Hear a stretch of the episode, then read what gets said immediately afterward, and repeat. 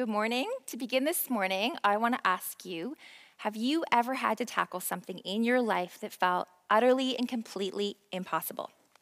So just pause for a moment. Think to yourself, or maybe write down in your mini mag, something in your life that has, you know, come before you that you've had to tackle that just felt over your head, completely impossible. And while you're doing that, I'll go ahead and answer the question. I came up with it, so I'll try to tackle the answer. And there are actually two things that came to mind for me. The first, funny enough, is giving birth. Um, I, my husband and I, Steve, we have three daughters. We have Grace, who's 14, Eva's 12, and Beth, who just turned seven. And you know, I'm one of these people that I loved being pregnant. I really had, you know, smooth pregnancies, no complications, amazing.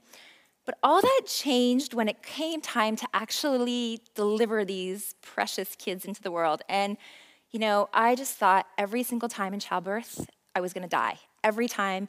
You can ask my husband, he'll tell you. I had horrendously long labors, complications, crazy, crazy birth stories. And yeah, I just thought I was gonna die. It felt impossible. Um, the second thing that came to mind for me was agreeing last April to preach here at Southridge for the first time.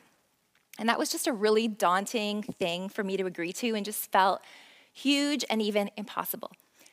But here's the thing both of these experiences, they didn't kill me. Um, I lived to tell, and I learned a ton, and I discovered that what I thought was impossible turned out not to be. Now, earlier this year, we spent many years studying the Lord's Prayer as a community in a fresh way, in a bite sized way, in a piece by piece kind of way. And I know from my experience and from talking to many of you that that series was extremely significant.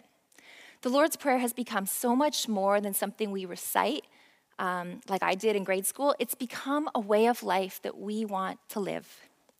And over the last four weeks, we've been journeying on a series called Life Revolution. In these weeks, we've been learning about how to live our lives and base them around the Lord's Prayer. We've talked about storing up treasures in heaven, we've talked about not worrying, not judging, and not compromising our integrity. Pretty big topics. And if you're anything like me, you struggle with all these areas of life. And maybe by this point, you're feeling totally overwhelmed um, you might be feeling incredibly aware that this kingdom way of life is impossible to live. And if you're feeling that way, you're absolutely right. You're totally correct. Because on our own strength and with our own resources, it is nothing short of impossible. So, the question that we want to ask this morning is how do we do it? And funny enough, that's the question that Jesus intended us to answer in his next section of this very sermon. So read with me, look with me in Matthew 7 7 to 8. Ask and it will be given to you, seek and you will find, knock and the door will be opened to you. For everyone who asks receives, the one who seeks finds, and to the one who knocks, the door will be opened. So basically, in this passage, Jesus is saying three things. First of all, he's saying, when things feel impossible, go to God. The second thing he's saying is, continue to go to God. And the third thing he's saying is go to God in prayer. Because from Jesus' perspective, a life of prayerful reliance is central to living out the kingdom life. Jesus knows this, and he invites us to ask, to seek, and to knock. The answer to living out this way of life is through ongoing reliance. And the really, really, really good news of this morning is that there is a way we can live out the Lord's Prayer there's a way that we can live out a storing up treasures in heaven, not worrying, not judging, not throwing it all away kind of life. And that is through simply relying on Christ. If you've been around Southridge for any time, you'll know that what makes us unique as a church is the way in which we are calling each other to live out our faith in a way that is 24 7, in a way that is beyond Sunday mornings, we are asking God as a community to make us all in, kingdom, kingdom loving, Christ centered, fully devoted kind of people. And a lifestyle of reliance on God is essential to equipping, enabling, and empowering us to be those kind of people and to allow God to do in us and through us more than we could ever ask or imagine. The kingdom life is completely impossible on our own and completely possible with God, because with God, all things are possible. The thing is, the older I get and the more life experience I have, the more acutely aware I am of my own need, my sin, and my brokenness. And I can either choose to run to God or to handle things on my own. And more and more, I am choosing and longing to be the kind of person who runs to God and clings to God and relies on God. I so want to be a person of reliance and dependency because I do make a mess of things when I rely on myself. And you and I can only be the kind of person we read about in the Sermon on the Mount through ongoing reliance on Christ. And Jesus is inviting us to be those very people. And the sooner we come to the, sorry, the sooner we come to the end of ourselves, the better. Here's what we read in Matthew 5 3. You're blessed when you're at the end of your rope. With less of you, there's more of God and His rule. We're all in different places, we're all in different journeys. And, you know, some of us are learning reliance on God in fresh ways through um, health challenges or relationship challenges, through financial challenges, through mistakes we've made, or hurts that we've been dealt. And life is so often not easy. In fact, life can be very, very difficult. And at the same time, I am learning that to be in a place of reliance is actually a gift. It can be a sweet spot. It's where you and I are stretched, and it's where God does some of, some of his deepest and most transformative work if we'll let him. It actually can be a beautiful place to be.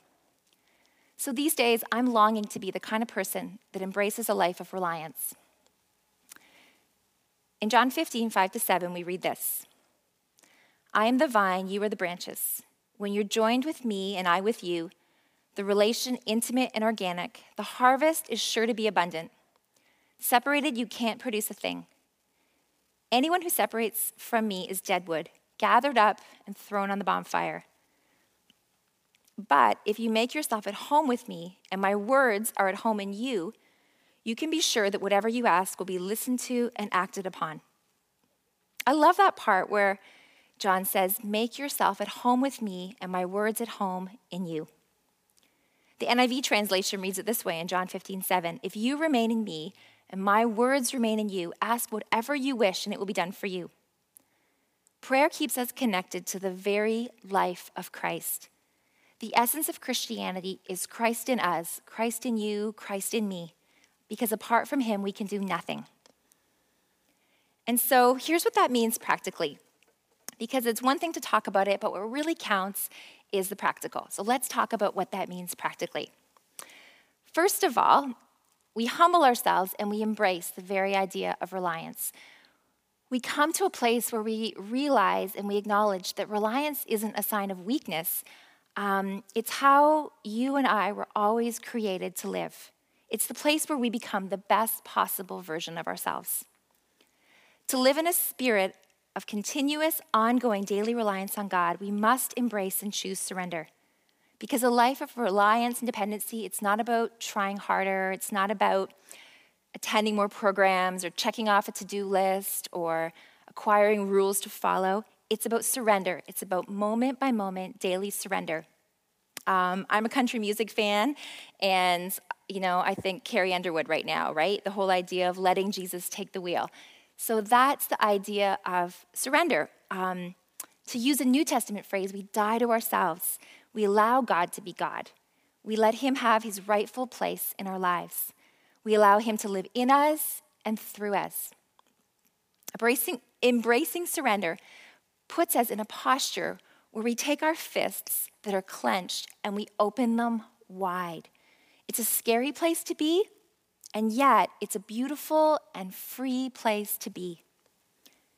And practically speaking, here's what surrender means it means that we feel vulnerable, it means that we let go of the need to control, it means that we allow love to rule our lives.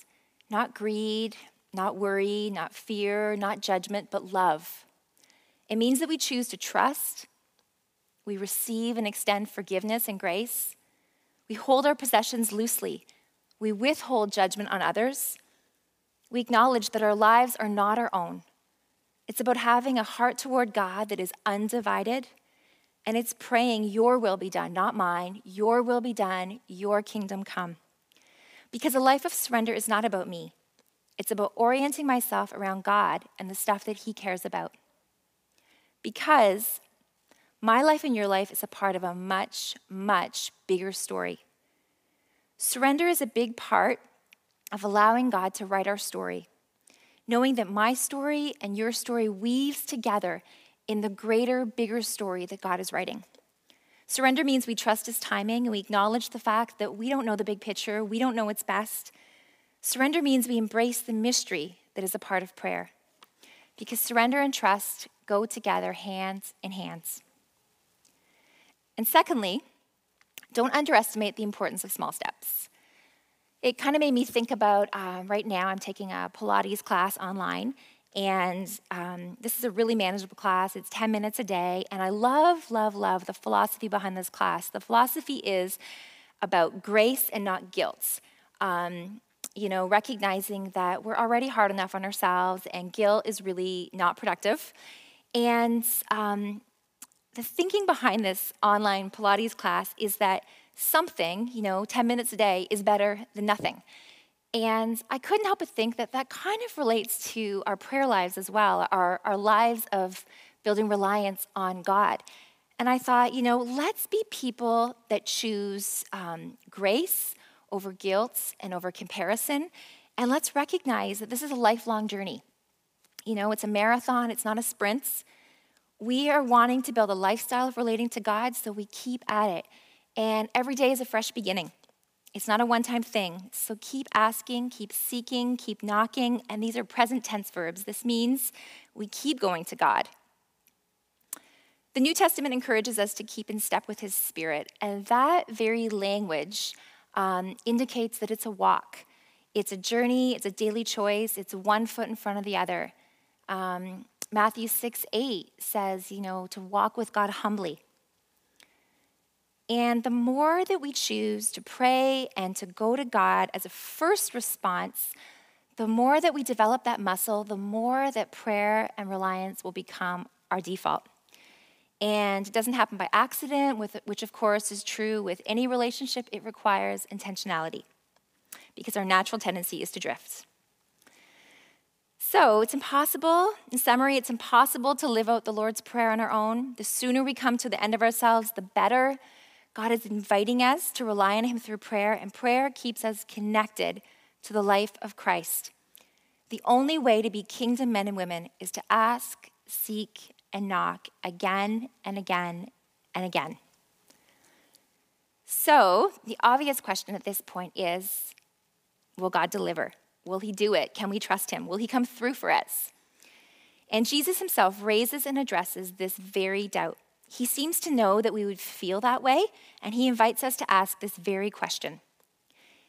In Matthew 7 9 to 11, here's what we read Which of you, if your son asks for bread, will give him a stone? Or if he asks for a fish, will give him a snake?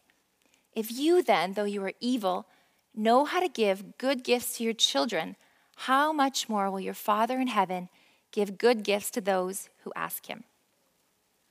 God wants us to pray for daily provision. He wants us to pray for His will to be done, His kingdom to come, forgiveness, protection from temptation, deliverance from evil. And He wants to equip us and empower us to live out the very lifestyle we're praying about. In Luke's version of this very same passage, Luke 9:13, it reads, "How much more will your Father in heaven give the Holy Spirit to those who ask him?" He will always give us the Holy Spirit when we ask, always. The Holy Spirit is the ultimate way in which God delivers. It's impossible, absolutely impossible, to live the Christian life apart from the power of the Holy Spirit. We need the resurrection power of the Holy Spirit, the same Spirit that raised Christ from the dead to equip and empower you and I to live out the kind of lifestyle that we have been studying through the Sermon on the Mount. The Holy Spirit is the absolute key to living out the Lord's Prayer in our day to day lives. Without Him, it is impossible. For those of us who need permission to ask, God is inviting us to ask. God is the one who initiates prayer. He's the initiator of relationship with you and with me. He has searched us out. And as Jeff Martins reminded us a few weeks ago, we are the treasure that He is searching for. We are the treasure that He is pursuing. He's invited us to respond to that invitation and to keep on responding. Just like a good parent wants to be included and asked, God is inviting us to ask, seek, and knock. I love how we read this very same passage in the message. It reads this Don't bargain with God, be direct, ask for what you need. This isn't a cat and mouse hide and seek game we're in. If your child asks for bread, do you trick him with sawdust? If he asks for fish, do you scare him with a live snake on his plate? As bad as you are, you wouldn't think of such a thing. You're at least decent to your own children. So don't you think the God who conceived you in love will be even better? Jesus is inviting us to be bold and direct. Directness is a sign of comfort and it's a sign of trust. You know, I think about my kids. My kids don't beat around the bush when they're hungry. They ask for a snack or they just go in the fridge and take one. They feel, um, yeah, they feel comfortable, sometimes too comfortable. And God wants us to behave like the kids that we are. He doesn't want us to play games, He wants us to know and understand His heart. He's not a God who tricks us or looks to scare us. He's a perfect Father whose heart is good, reliable, and faithful. Jesus is also inviting us to pray audacious prayers, prayers that only He can answer. I call these only God prayers. These are the prayers that, unless God answers, they will never happen. These are the kind of prayers that excite me because these are the kind of prayers that change us and change the world as we partner with God in this adventure.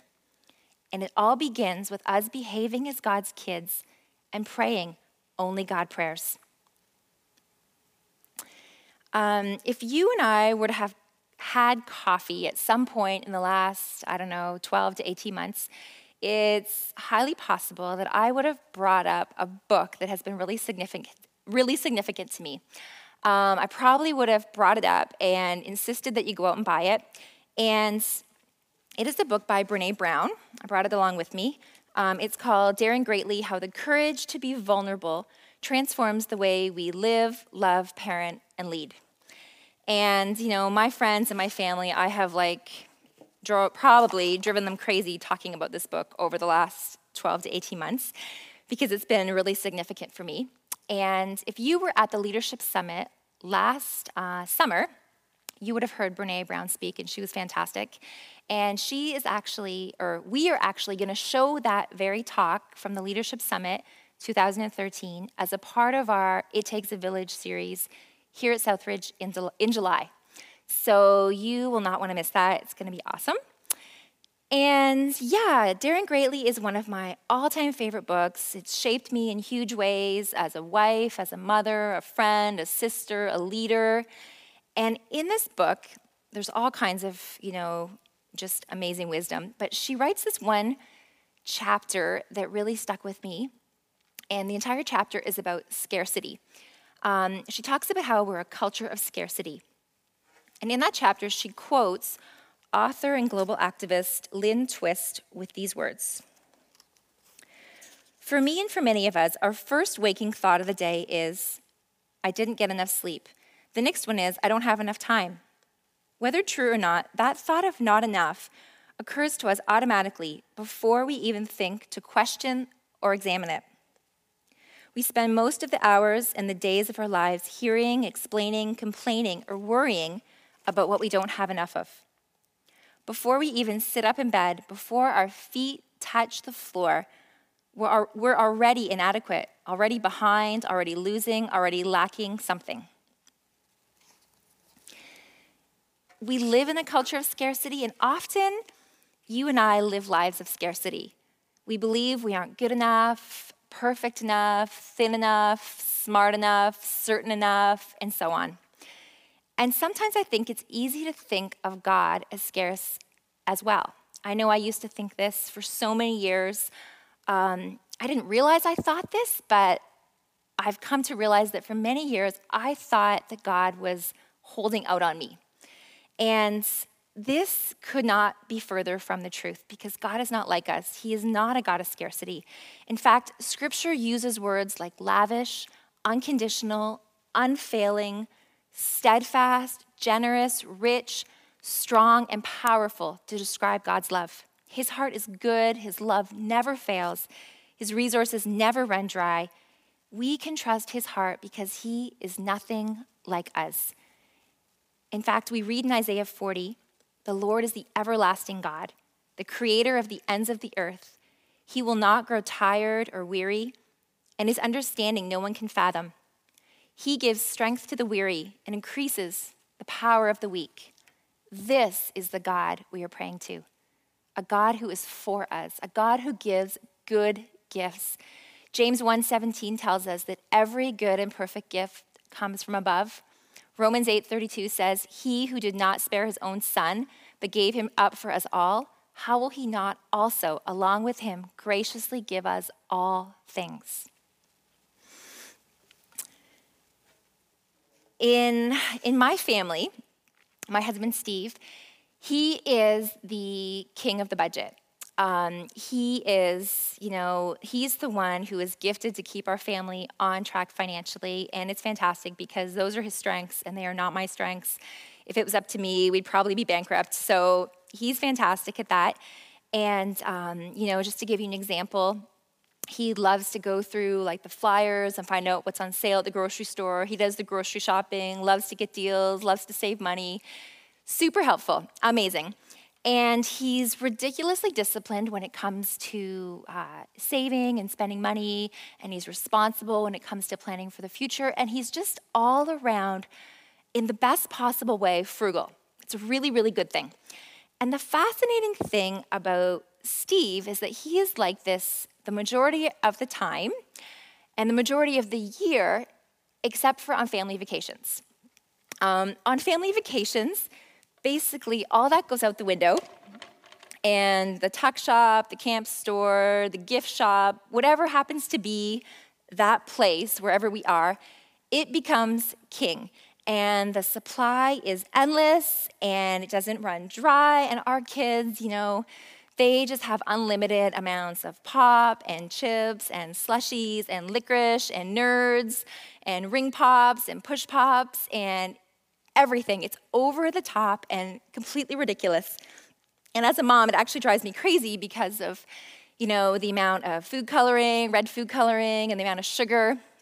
And it's so drastically different, different from the way we live our lives the rest of the year. It, yeah, it's just purely ridiculous. And I was thinking about that story and thinking about this talk, and it kind of made me think, you know, if Steve, as a human parent, knows how to just love and lavish and bless our kids like that on family vacation, um, how much more our Heavenly Father loves to give you and I good gifts. And I think God is like Steve on vacation times a million. Uh, God is good all the time, not just on vacations, all the time. And we can have confidence that not only does He know how to give us good gifts, but that He wants to. So keep on asking for whatever it is that you are in need of. If it's reconciliation or healing or wisdom or direction, if it's grace, if it's strength, keep asking. Pray through um, the requests of the Lord's Prayer. And ultimately, keep asking for more of His Holy Spirit. And secondly, ask God to show you how much you need Him, because He will. God invites us to ask. He wants us to behave as the kids that we are, and He promises to answer us in goodness. Now, with today being Father's Day and all, I've been kind of sentimental and thinking about the ways that dads I know, um, you know, lavish and bless their kids and give them good and generous gifts. And I've thought about lots of examples. Here's a few that have come to mind. I think about dads who get up while it's still dark outside and take their kids to sports practices. I think about dads who spend countless hours at the hospital with their kids while they're sick or recovering. Dads who overflow in patience. Um, You know, whether it's because their baby is up sick through the night, or whether it's patience because they're teaching their six year old how to ride a bike for the first time. Um, and maybe they're teaching that same kid at the age of 16 how to drive a car, and just the patience that goes along with that. I think about dads who are courageous, courageous enough to get the help they need to overcome addiction and be the best possible dad they can be. I think about dads who search high and low for the perfect gift. You know, my dad does this, and I love that. Um, he will search high and low for the perfect gift for a birthday or graduation or wedding or special occasion, just the thoughtfulness that goes into that. I think about dads who coach their kids' teams, dads who take time out of their busy schedule to invest one on one time with their kids, dads who listen well, dads who instill in their kids a love for justice, for music, for art, for science, for education, and so on. I think about dads who have fun with their kids, who laugh and wrestle and take risks and live a life of adventure. I think about dads who offer and extend forgiveness and second chances. I think about dads who say that I'm sorry and model humility. Dads who fight for a relationship with their kids when they're young, when they're teens, when they're adults. I think about dads who live generously and sacrificially, recognizing it's not about them dads who live a legacy that goes on to future generations, dads who pray for their kids consistently. I think about my migrant worker friends that spend over half the year working here in Canada to send their children through college or university and provide a better way of life for future generations.